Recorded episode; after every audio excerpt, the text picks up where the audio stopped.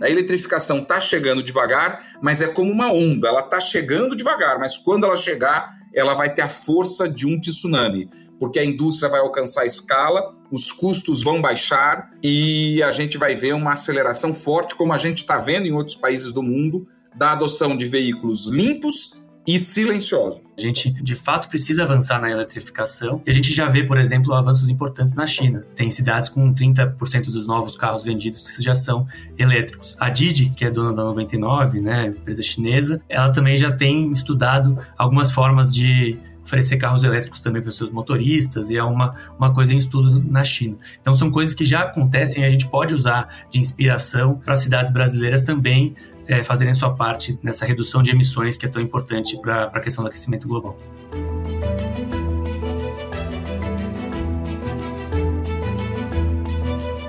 Olá, mentes inquietas e curiosas do século XXI. Estamos começando mais um The Shift, o seu podcast sobre inovação disruptiva.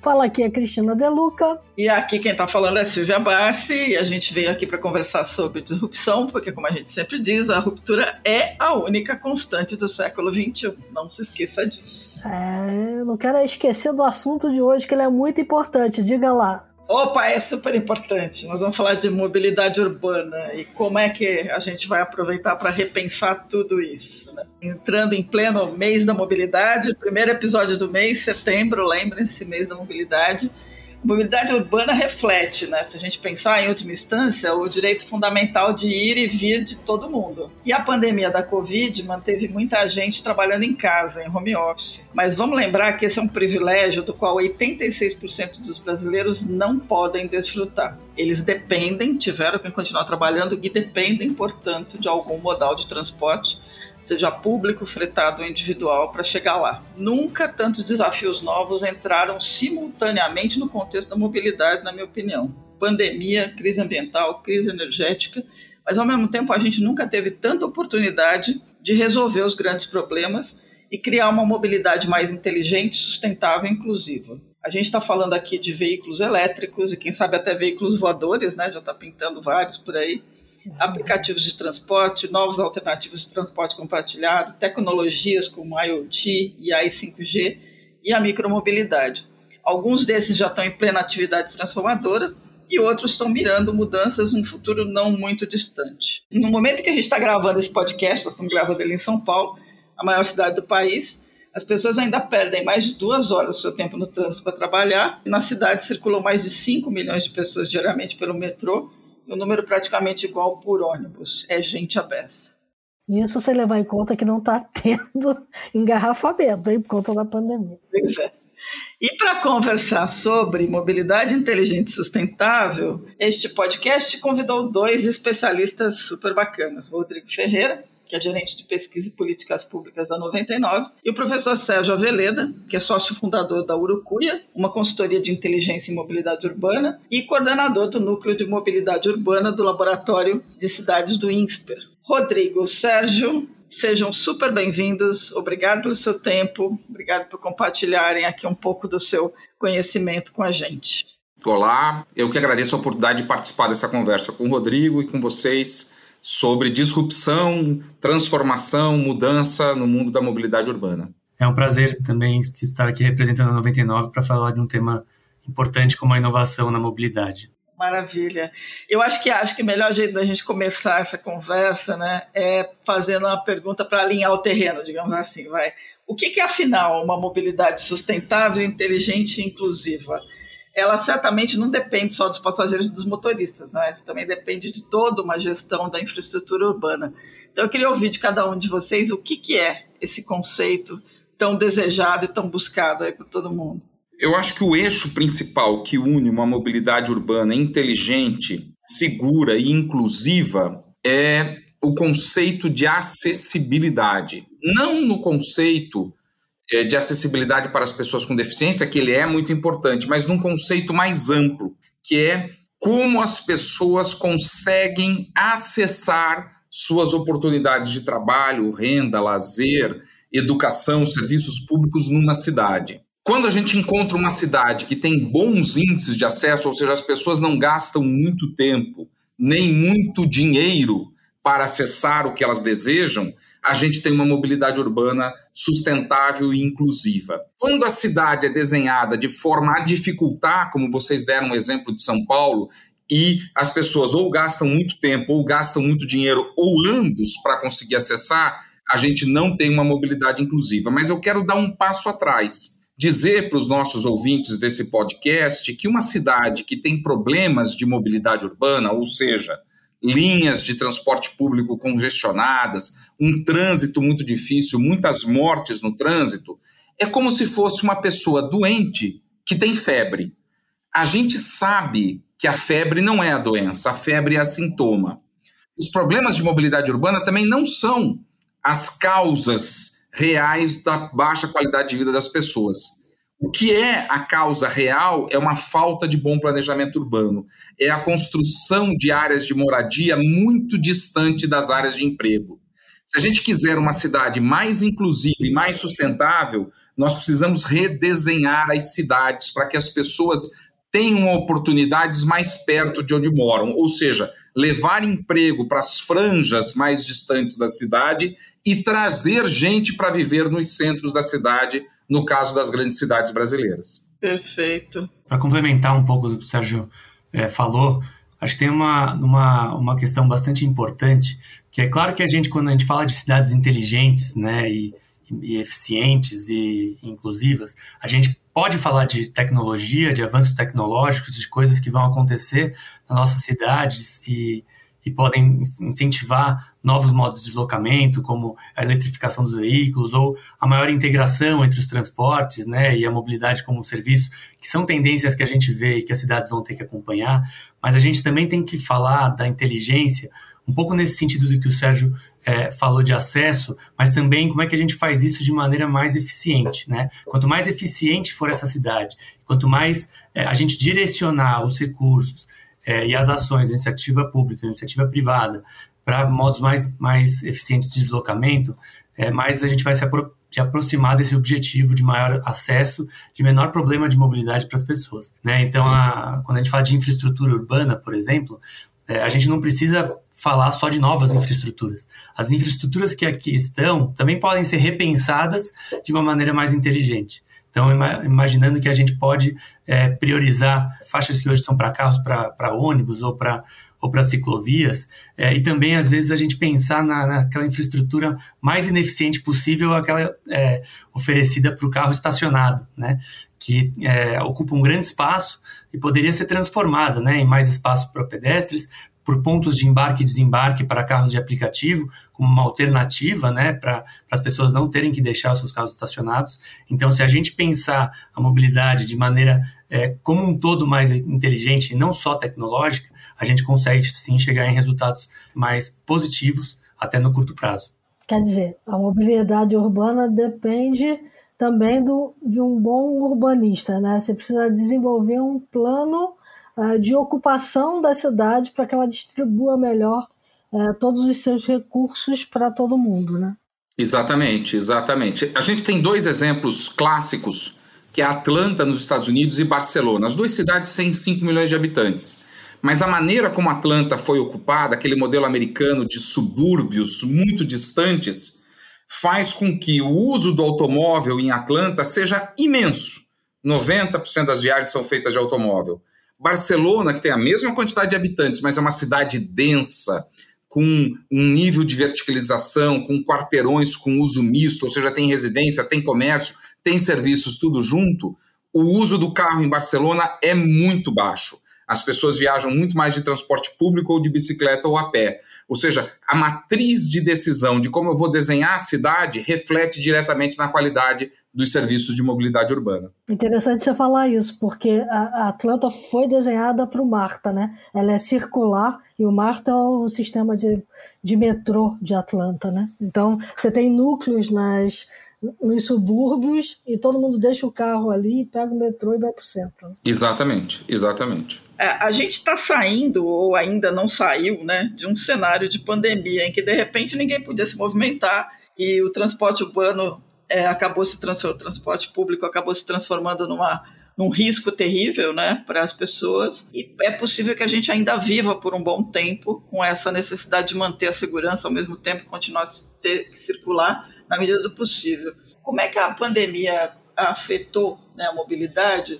Os hábitos das pessoas o que, que a gente aprendeu com isso. Rodrigo, eu sei que vocês fizeram uma baita pesquisa né, sobre mudança de hábitos. Eu queria começar com você. O que, que a gente aprendeu, afinal, né, disso tudo? Sim, eu acredito que eu acho que a, a grande questão para ser aprendida da pandemia com relação à mobilidade é que a gente precisa pensar em sistemas de mobilidade que sejam multimodais para que eles sejam mais resilientes. Né, para que quando a gente encare alguns choques, né, como aconteceu, acho que o, o grande choque das últimas décadas na demanda de mobilidade, a gente consiga dar respostas positivas para as pessoas é, continuarem vivendo as suas vidas dentro do possível, né? Então acho que isso dá para a gente ver em alguns eixos, né? Por um lado, o transporte público se mostrou é, continuando essencial, né, para a maior parte daquelas viagens é, que não podiam deixar de ser feitas, né, de boa parte da população, para viagens longas, viagens médias. Né? A gente também vê a importância da gente ter mais infraestrutura para para bicicletas e para e para pessoas a pé, né? Até nessa ideia da gente, nesse contexto de pandemia, reduzir aglomerações, essa também é um, um fator que deveria ser levado mais em conta. Em muitos lugares do mundo é, se incentivou mais viagens a pé, né? se abriu mais espaço nas, nas calçadas e coisas assim. E também a gente acha aqui na 99 que tem um, um papel muito importante que os aplicativos é, tomaram nesse período é, de complementar e aumentar o acesso das pessoas a essas oportunidades é, nesse momento é, de, de, insegurança, né? Então, é, a gente tem, fez uma pesquisa com o Datafolha e a gente viu que, principalmente nas periferias, esse aumento de acesso que os aplicativos proporcionam é, são muito importantes, né? A gente viu que, é, segundo a pesquisa do Datafolha, 40% das pessoas de classe C que foram entrevistadas disseram que estão usando mais aplicativos do que, no, do que antes da pandemia. E a maior parte dessas pessoas, 82% delas, é, continuarão com esse hábito, né?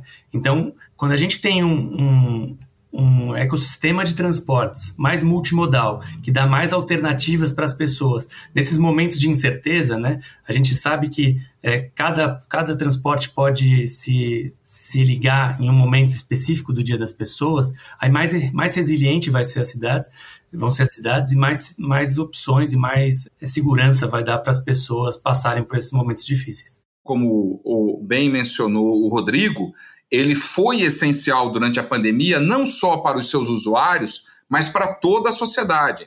É, eu acho que a pandemia mostrou para a sociedade algo que nós já sabíamos, a essencialidade de transporte público para todos nós. Porque se nós tivermos supermercado funcionando, farmácias abertas, hospitais funcionando, é porque os trabalhadores desses locais conseguiram chegar e eles foram de transporte público. Então, o transporte público ele tem uma característica essencial, mas ele é potencializado nos seus resultados, ou seja, os seus bons feitos são potencializados quando ele é integrado.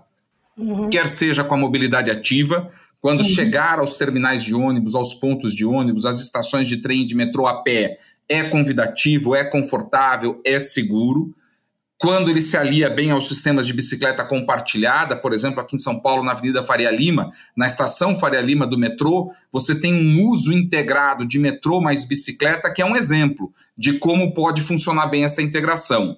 A integração do transporte público com meios de transporte por aplicativo pode também potencializar os benefícios de ambos, mas não haverá, num curto prazo de tempo ou no médio prazo, tecnologia capaz de substituir o que o transporte público oferece, que é um transporte maciço e sustentável. Então, o metrô e a CPTM juntos trazem todos os dias da Zona Leste de São Paulo para o centro milhões de pessoas que não virão de bicicleta, de patinete ou de carro por aplicativo. Elas continuarão vindo pelo metrô e pelo trem, porque eles têm capacidade para absorver essa demanda. Então, todo o planejamento de mobilidade urbana precisa ser feito considerando o transporte público como a espinha dorsal. Os demais elementos devem se juntar para alimentar o transporte público ou substituí-lo nas curtas distâncias. É, acho, acho que isso no, que o Sérgio comentou, eu acho que vai numa, numa linha também da gente, quando a gente pensa na, na, naquela palavra, né, na mobilidade inteligente, conseguir usar os transportes da maneira que eles melhores funcionam. Né? Então, por exemplo, quando a gente quando a gente fala dessas viagens muito longas, né, essas dificuldades urbanas que a gente tem nas cidades brasileiras, fazer longos trajetos né, entre casa e residência, realmente não existe como transportar as pessoas de maneira mais eficiente, mais inteligente do que o transporte coletivo. O que é interessante é que os novos modos, é, como, como o Sérgio também comentou, podem alimentar e servir de complemento, né, e aumentar o acesso das pessoas até para as melhores infraestruturas de transporte coletivo. Então, a gente aqui na 99, por exemplo, tem um dado é, de que 7, entre 7 e 8% das viagens da 99 começam ou terminam em, via em, em estações de transporte coletivo em São Paulo. Então, acho que esse é um, um, um, pouco do que, de como a gente começa a entender né, esse ambiente integrado como fundamental para superar qualquer desafio de mobilidade. É, esse é um quebra-cabeça interessante, né? Porque você começa a juntar essas, esses diferentes modais em peças. Agora, a gente está falando aí de novas tecnologias, não é só, né?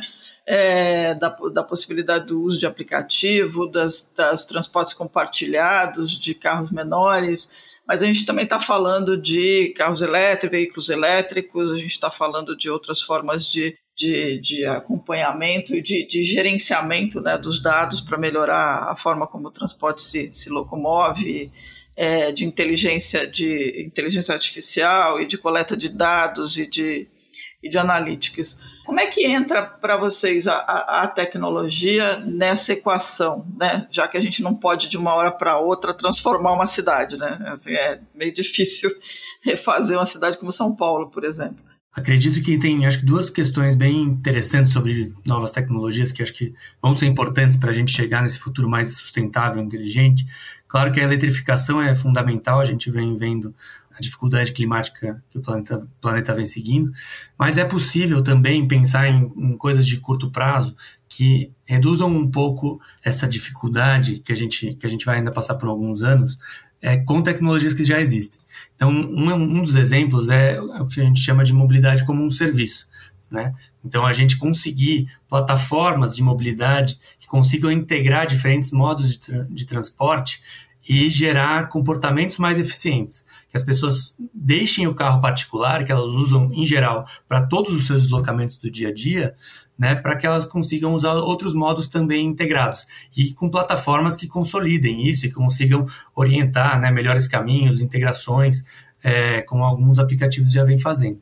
Então, acho que esse, no curto prazo, eu acho que é muito importante a gente, a gente pensar nessas plataformas de mobilidade como um serviço, mas é claro que para a gente também é, endereçar é, os problemas é, de, de, emissões, né, de, de questões de sustentabilidade nas cidades, é muito importante que que a gente avance também na, na eletrificação das nossas cidades. Eu acho essencial as cidades estarem preparadas para lidar com a imensa quantidade de dados que são gerados hoje, quase que instantaneamente, não é? Você tem aplicativos de GPS que orientam o trânsito, dado o volume de tráfego que ele próprio registra através dos seus usuários, que tem uma capacidade de cooperar com a cidade de forma muito intensa na gestão do tráfego. A 99, por exemplo, é, desenvolve soluções de uso de dados. De, quando eu era secretário em São Paulo, a gente teve acesso a esses dados cedidos pela 99, que permitem, por exemplo, gerenciar grandes eventos. Né? No carnaval, onde estão de fato os pontos de chamada é, que tem grande fluxo de pessoas, que permite, então, é, gerenciar o trânsito de uma maneira mais eficiente. É, você tem aplicativos de entrega hoje gerando milhares de logs, ou seja, de informações sobre origem e destino de carga urbana, o que é um complicador hoje no universo da mobilidade urbana. Você pode conectar esses dispositivos, por exemplo, com um sistema de gerenciamento de semáforos inteligente e fazer com que os semáforos é, funcionem de uma maneira a adequar os seus tempos semafóricos à realidade instantânea, online do trânsito. É, você pode usar esses dados, por exemplo, para fazer política de segurança viária, gerenciando velocidades de vias onde você tem um ponto de, é, de fatalidades maior. Ou seja, é, os dados são gerados hoje de uma maneira exponencial e com o 5G chegando, isso vai explodir. As cidades precisam ter inteligência e capacidade de transformar essa quantidade imensa de dados em decisões gerenciais que melhorem a vida das pessoas. Mas quando a gente fala de dados, eu quero lembrar que de nada adianta essa capacidade exponencial de geração de dados se a gente não tiver uma política de inclusão digital, se a gente deixar de fora as pessoas vulneráveis que não têm acesso a gadgets, a hardware e também acesso à internet. É uma tarefa das cidades, do poder público hoje, é, promover a inclusão digital tão importante quanto a inclusão de educação, aos serviços de saúde e as oportunidades de emprego e trabalho. É, eu concordo com você. Aí a gente tem um, um nó aí no meio do caminho, né? Tem muita gente que tem o smartphone, porque acabou ficando super popularizado, mas não tem acesso à conexão, ou tem acesso à conexão eventual, mas não tem o, o aparelho. É, é, nessa linha, eu queria entender, assim, para mim, o, o, que, o que parece que não tem uma solução sem, sem uma, uma simbiose, como você acabou de dar o exemplo aí da, da coleta de dados, sem uma simbiose entre as iniciativas privadas e, a, e o poder público. Né? Porque hoje a gente está falando que, do ponto de vista, de, vamos pensar em economia dos aplicativos, cada pessoa é um grande sensor ambulante, né? Gerando milhões de dados. O, o, desaproveitamento, a falta de aproveitamento disso é, é meio burra, né? Vamos dizer assim, vai, para ser bem blunt aí na, na, no comentário. Ô, Rodrigo, você, quando a gente olha para o cenário de aplicativos, é, vocês estão lidando com as duas forças da ponta, né? Tanto os motoristas quanto os passageiros, né?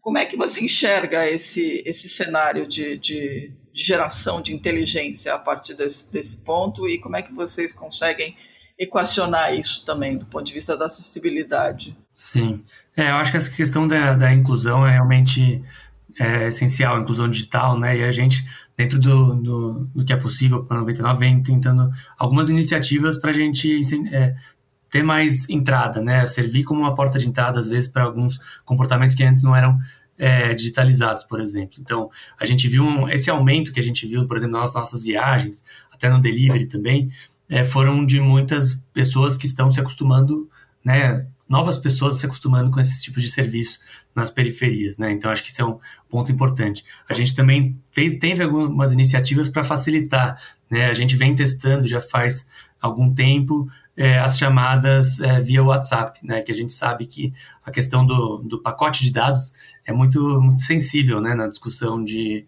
de inclusão digital.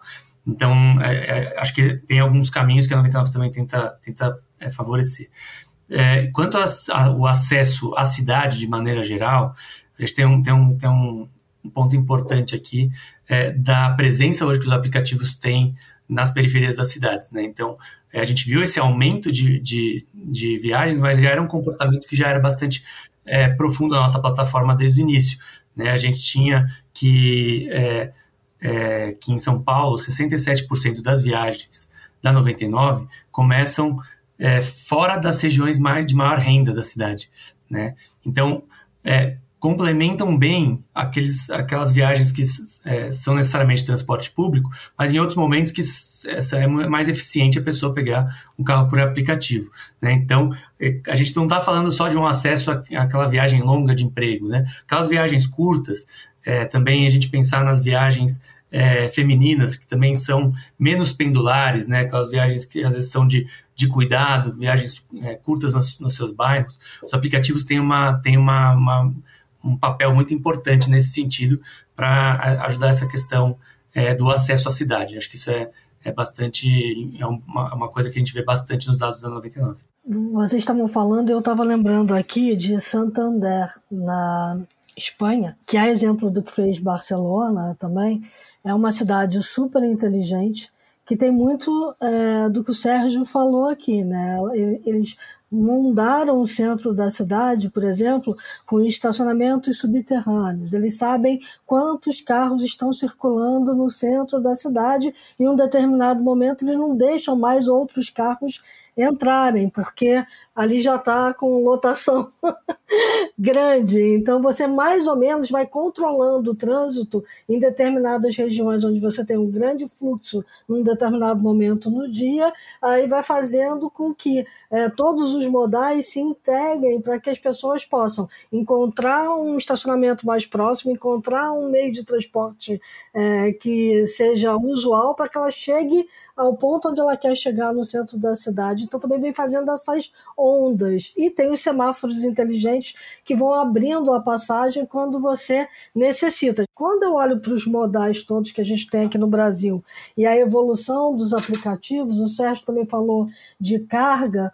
a gente tem realmente essa história de que na pandemia a gente aumentou a quantidade de entregas dentro das cidades, e não necessariamente só aquela entrega de pacotes pequenos, às vezes vem pacotes muito grandes. Então, é, pensar esse planejamento urbano e esse momento da entrega de grandes caminhões de volta dentro da cidade também é, um, é uma coisa que a gente precisa olhar mais e talvez os aplicativos funcionem muito bem para coletar esse pacote grande num determinado lugar e levar até a última milha. Né? Não, eu, eu concordo plenamente. Quer dizer, a, as conexões são muito importantes, as integrações.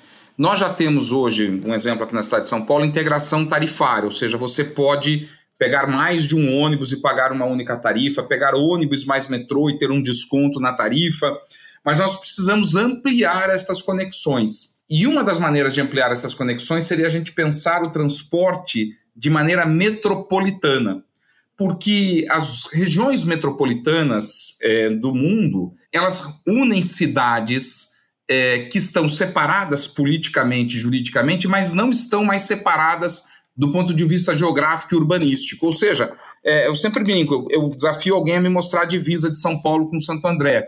Ela não existe mais, essa divisa desapareceu. Uhum. As pessoas vivem nas regiões metropolitanas como se vivessem numa única cidade mas infelizmente a gestão da mobilidade do transporte ainda é fraturada.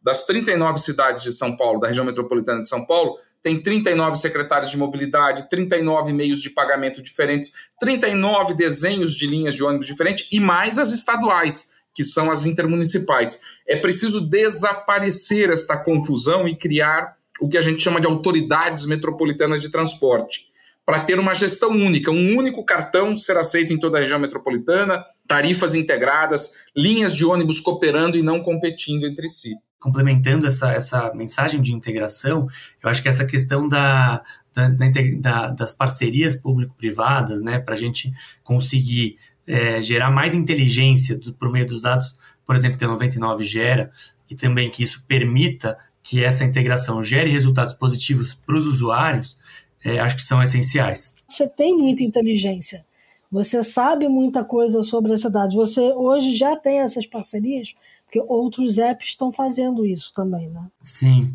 É, já fizemos alguns casos de cooperação, principalmente com o governo, mas também com outras instituições né, de, de pesquisa e, e organizações multilaterais.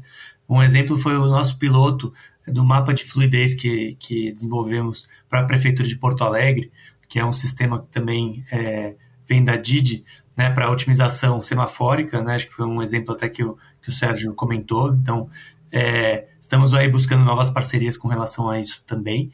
É, mas, enfim, às vezes é, até parcerias pontuais, né? A gente já fez, já cedeu dados de velocidade das vias para CT, para a iniciativa Bloomberg também, né? Então, toda forma que a gente conseguir gerar mais do que dados, inteligência para as cidades, né? A partir dos dados que a gente domina, é, acho que podem gerar é, muitos benefícios para essas cidades e até para, não necessariamente para governo, né, para discussões com outras instituições também. Muito bom.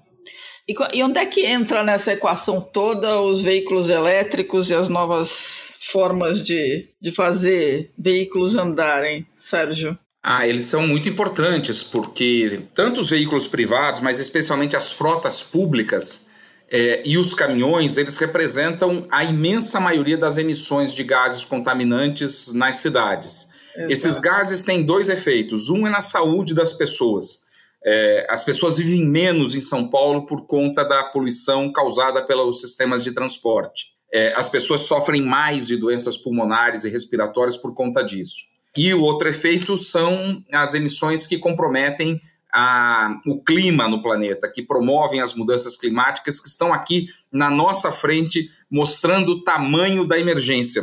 E me impressiona como as pessoas não têm consciência de que é o comportamento individual de cada um, a soma dos comportamentos individuais, mais os comportamentos corporativos que estão levando o planeta a um colapso. Ou seja, se não mudarmos as nossas, é, a nossa cultura, o jeito de fazer as coisas, o planeta não vai aguentar.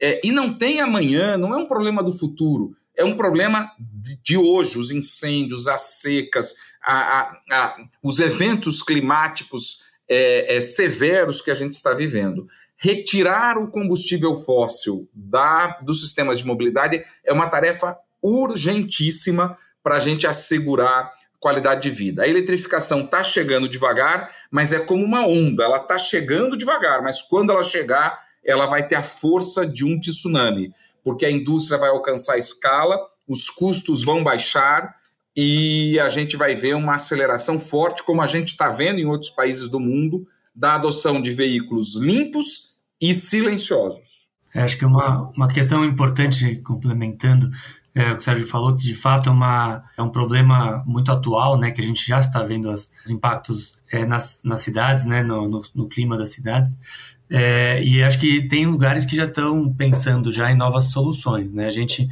de fato precisa avançar na eletrificação, e a gente já vê, por exemplo, avanços importantes na China, né, que tem cidades com 30% dos novos carros vendidos que já são elétricos. A Didi, que é, que é dona da 99, né, é, empresa chinesa, é, ela também já tem estudado algumas formas de oferecer carros elétricos também para os seus motoristas, e é uma, uma coisa em estudo na China. Então, são coisas que já acontecem e a gente pode usar de inspiração é, para cidades brasileiras também é, fazerem sua parte nessa, né, nessa redução de emissões que é tão importante para é, a questão do aquecimento global. Você tocou nessa, nessa questão aí da da, da China, eu ia te perguntar exatamente isso, como é que entra a eletricidade, a eletrificação do transporte dentro de uma equação aí da, da 99 a curto, médio e longo prazo, Rodrigo? É, acho que essa é uma discussão difícil, porque atualmente a gente tem muito pouco espaço para infraestruturas né, que permitam uma eletrificação em massa dos carros e de outros veículos também. Né? É claro que a 99, como empresa, como parte da Didi, né, e parte de uma empresa global, sempre vai acompanhando esses movimentos e, e enfim, está super interessada na inovação. Mas a gente se encontra atualmente num cenário no Brasil que ainda está distante para a gente conseguir implementar no curto prazo alguma solução desse tipo, infelizmente. Esse distanciamento, eu queria entender, porque tem, tem questões, né? Tem desde a questão da regulamentação até a questão de pontos de carregamento, né? de recarga dos veículos. As administrações é, municipais e estaduais, elas estão enxergando isso claramente, Sérgio? Olha, muitas cidades no Brasil têm manifestado interesse em eletrificar suas frotas. São Paulo, por exemplo, tem uma lei que obriga em até 2037, portanto daqui 16 anos, 100% dos ônibus terão que ser não poluentes, é, zero emissões em 16 anos. Hoje a tecnologia para isso são os elétricos. Pode ser que no futuro surja outras tecnologias. São José dos Campos acaba de comprar 12 ônibus articulados todinho elétricos, zero emissões e outras cidades. O que a gente sente falta é uma política nacional de incentivo à eletrificação das frotas. Um país como a China, que alcançou, como bem mencionou o Rodrigo, um nível de eletrificação impressionante. Quando eu fui secretário em São Paulo, eu tive a oportunidade de visitar Shenzhen, onde 100% dos ônibus, mais de 14 mil ônibus, são elétricos. É uma coisa impressionante. Você está andando no centro de uma cidade de 13 milhões de habitantes e um silêncio absoluto. É, você ouve o barulho dos pássaros no centro da cidade, porque prática, porque os ônibus são todos elétricos e boa parte dos carros são elétricos também. Mas lá, o governo nacional da China desenvolveu uma política que coordenou essa eletrificação. Nós temos iniciativas municipais, o Rio de Janeiro acaba de aprovar uma lei também de, de frota limpa no transporte público municipal e intermunicipal, mas nós sentimos falta de ter uma política nacional que crie subsídios, linhas de crédito e assistência técnica para que estados e municípios possam acelerar a eletrificação das suas frotas. A eletrificação lá avançou barbaramente e agora essa política pública que você falou a nível federal, inclusive está fazendo surgir startups. Hoje mesmo eu estava lendo sobre um robô uh, para abastecer os carros elétricos. Então, você uhum. precisa mais dos postos fixos, né? Você vai ter serviços que vão levar a eletrificação aonde você estiver. Né? É, inclusive eles fizeram a política de estímulo a partir do governo central, criou uma indústria, uma oferta de ônibus. Hoje o governo central não precisa mais incentivar. Hoje é, já é natural que o processo seja de eletrificação, porque você criou um mercado competitivo para isso. isso. É, no Chile e na Colômbia, países aqui do lado que estão adquirindo frotas maciças, Santiago do Chile já tem mil ônibus elétricos, a Colômbia vai ter 1.500 também contaram com participação incisiva, determinante dos seus governos centrais para que isso acontecesse. Então, a gente sente falta ainda de uma coordenação de esforço entre os três níveis federativos e uma liderança do governo federal, de fato, é, criando condições para que o mercado é, de mercado de carros, de ônibus e caminhões elétricos se desenvolva no Brasil. Vocês mencionaram né, a questão do, do não só do, dos aplicativos de transporte, mas também o delivery. E vocês têm uma, uma estrutura de super app né, que acaba, acaba juntando as duas coisas. E aí a gente entra na questão do comportamento do, cons, do, do, do, consumidor, né, do, das pessoas. Muita gente, por conta da pandemia, não podia sair, passou a usar mais as entregas, e isso começa a se transformar num hábito. Né? A, minha, a minha curiosidade é a seguinte: a gente consegue chegar numa equação, por conta desse conceito de super app, em que o uso, o uso racional do transporte também é apoiado pelo, por, esse, por essa mudança de comportamento do consumidor, que ele pode, ao invés de sair de casa, ele pode pedir para entregar, e isso muda o, o, o consumo, da, do, muda o número de carros na rua, muda o, o consumo, a geração de emissões, muda o contexto todo. A gente consegue enxergar isso? Ou eu estou viajando muito aí na maionese? Não, acho que não, não está viajando não. Acho que é é um, é um cenário que a gente já encontra atual na, atualmente na, na plataforma da 99. A gente tem é, não só os aplicativos de transporte, mas como você mencionou, as entregas de comida, mas também temos o 99 Pay, né, que é uma carteira digital que ajuda um pouco a, a, a fechar esse ambiente né, no nosso super, no que a gente está chamando de super app. Né? Então, ter esse, esse ambiente que as pessoas podem fazer mais de uma coisa é, digitalmente, vamos dizer assim, favorece né, a inclusão e a, essa, essa, nova, essa nova digitalização é, de, de, muitas pessoas que não estavam acostumadas a fazer vários desses serviços de maneira digital. Né? Às vezes a gente é, esquece, por exemplo, que é, boa parte da, da, das transações financeiras no Brasil ainda são feitas por dinheiro, né, por exemplo. Então, quando a gente começa a incentivar diferentes aspectos é, da vida dessas pessoas, para elas se digitalizarem, né? Então, o delivery, que, foi talvez o serviço que mais cresceu nessa pandemia, mas também pensar nos serviços financeiros que permitem essa inclusão digital, isso de fato pode causar mudança. Tá? Então, isso, de alguma forma, vai, vai impactar cada um dos negócios. Né? Esses outros também crescendo, eles impactam também os aplicativos de trans, o aplicativo tradicional de transporte, porque a pessoa está mais integrada na plataforma e também é, tem novas possibilidades de deslocamento na cidade. Né? Então, acho que é essa, essa, essa questão da, da inclusão digital pelo Super App é muito importante. Bacana. Sérgio, você vê, você vê essa, essa oferta diferenciada que as startups trazem né, de diferentes jeitos de, de alcançar aquilo que a gente precisa, né, seja pelo transporte, seja pelo pedido, como uma equação importante dentro desse contexto de, de repensar a mobilidade de uma forma geral. E aí a gente está falando também das entregas, a Cris falou das entregas, aí nós estamos falando de drone entregando coisa na última milha. Você enxerga essa equação como uma equação a se desenvolver? Hoje, a logística urbana, a entrega de bens, é, se transformou num grande problema para as cidades e, ao mesmo tempo, uma grande solução. É, é, passou a ser um componente muito intenso do uso das ruas à entrega.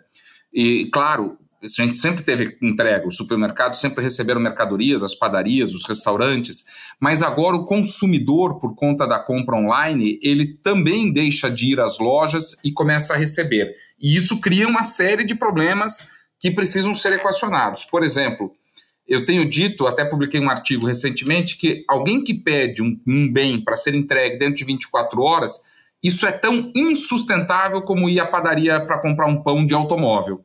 É, quando você pede um bem para ser entregue em 24 horas, significa que todo um sistema logístico vai ser acionado para te entregar uma caixinha pequena. Ou seja, o carbono por quilograma vai ser muito grande. Nós precisamos trabalhar com a ideia de consolidação de cargas para aumentar a sustentabilidade da carga. E precisamos pensar no uso da mobilidade ativa para as cargas de pequena distância. É, a compra da refeição no restaurante a um quilômetro da minha casa, ela jamais deveria vir de motocicleta porque a distância de um quilômetro da minha casa ela é altamente factível de ser feita por bicicleta, que é muito mais sustentável, segura e silenciosa. Então, as autoridades públicas, o setor privado precisam se unir para lançar um olhar sobre a eficiência da carga urbana. A carga precisa chegar, precisa ser eficiente a distribuição para que a gente tenha produtos baratos, que a cidade seja competitiva, e para isso precisa ter uma regulação inteligente e moderna que não proíba a carga, não tem como proibir, mas que crie incentivos para que a distribuição dessa carga se dê de uma maneira mais inteligente. Outro exemplo, é, quando eu compro um livro online, esse livro não precisaria vir até a porta da minha casa. A 200 metros da minha casa tem uma estação de metrô. Ali poderia ter um armário, por exemplo, em que eu recebesse um código no meu celular, eu fosse lá, destravasse e retirasse meu livro. Ou seja, o entregador não precisaria ficar entrando nas ruas de todos os bairros, mas sim pontos dentro do bairro estratégicos, lojas de conveniência, postos de gasolina, estações de metrô, terminais de ônibus poderiam ter esses lockers, esses armários eletrônicos para a distribuição das mercadorias. Muito bom. Bom, a gente chegou perto do fim aqui, já passamos do horário. Eu queria agradecer super o, o, papo e queria convidar todo mundo aí a passar para os insights. Vamos para os insights, então? Vamos lá.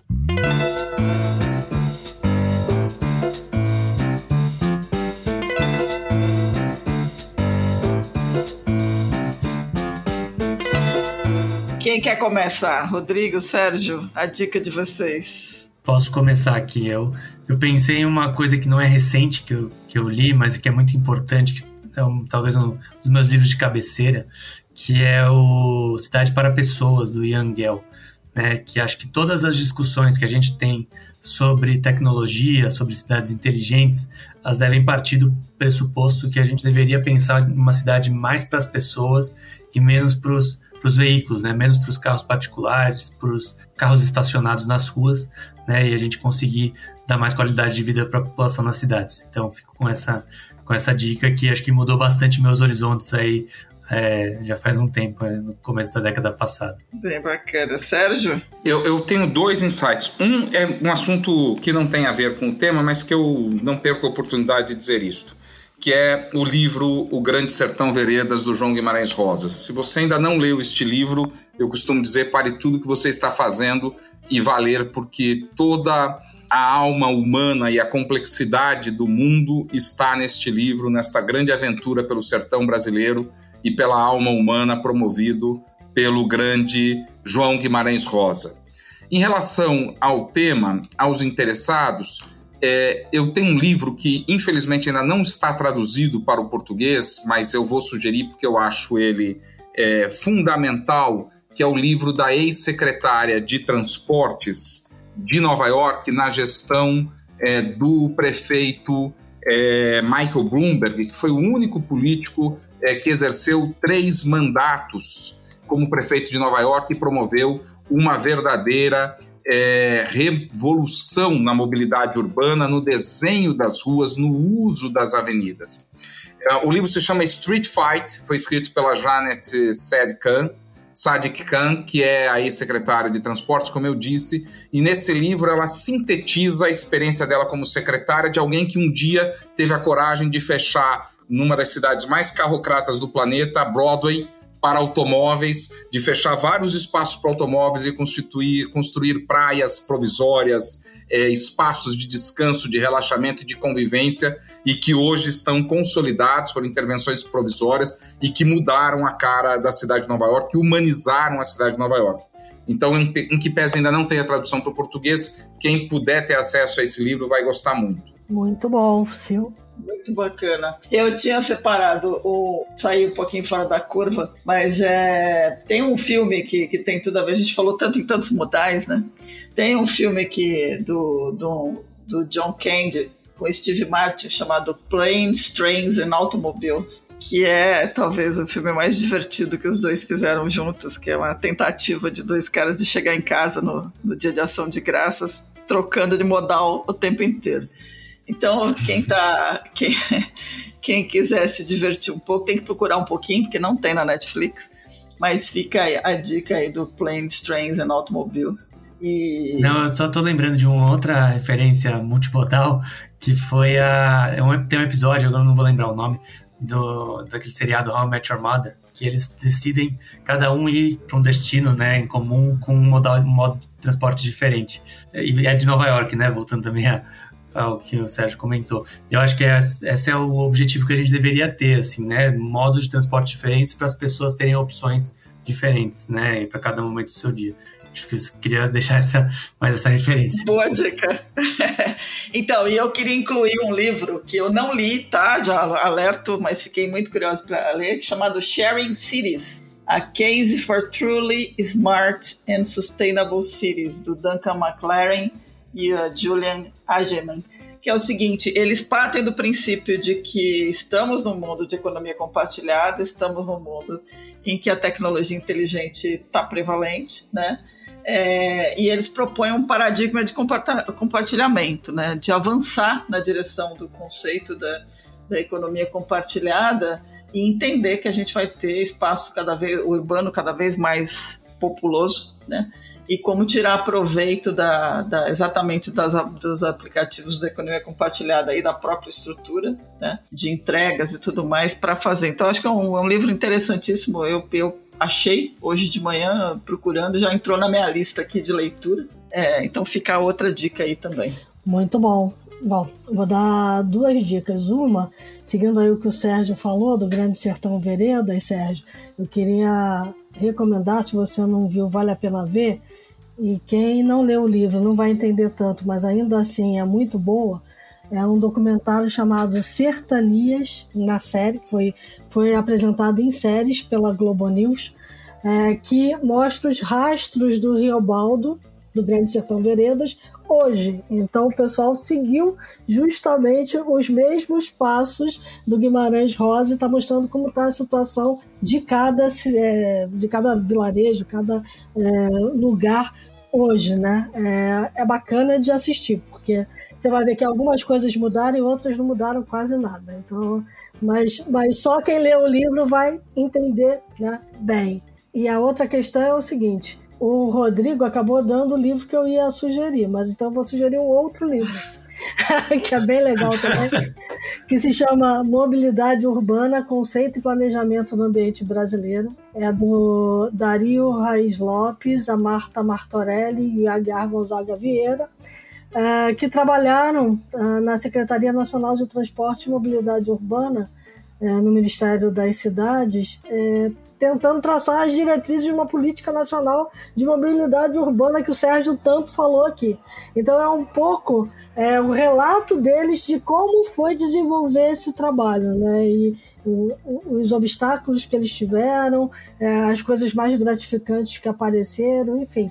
É, a ideia é conceitualmente retomar aí a trajetória dos deslocamentos urbanos por meio dessa história que eles contam da experiência deles em traçar uma política de mobilidade urbana. Então, vale a pena para quem quiser se aprofundar no tema aqui no Brasil. Muito bom.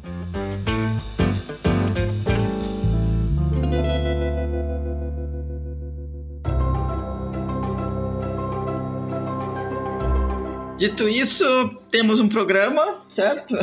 Temos um programa. Rodrigo, Sérgio, queria agradecer muito vocês pela, pelo tempo, pela, por toparem participar com a gente dessa conversa.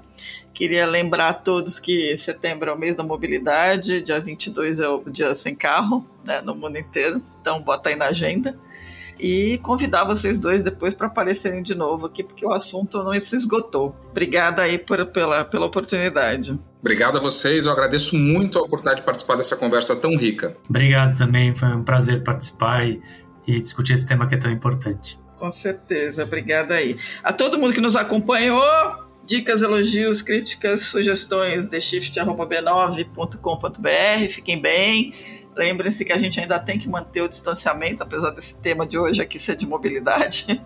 Usem máscara, né? Usem álcool em gel, como o Sérgio comentou lá no começo, como todos nós comentamos, e até a próxima, gente. É isso aí. Lembre-se que enquanto a gente estava conversando aqui, o mundo lá fora mudou um bocado. E a sustentabilidade do mundo depende das opções de cada um de nós. Então, muito do que a gente conversou aqui, a gente também é responsável, né? As nossas escolhas vão determinar como é que a gente vai se locomover dentro das cidades também. É isso aí. Até a próxima, então.